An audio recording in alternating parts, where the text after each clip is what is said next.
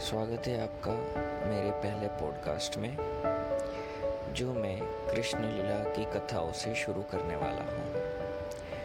इस पॉडकास्ट में आप एक एक एपिसोड में मुझसे सुनेंगे एक एक कृष्ण लीला की कथाएँ।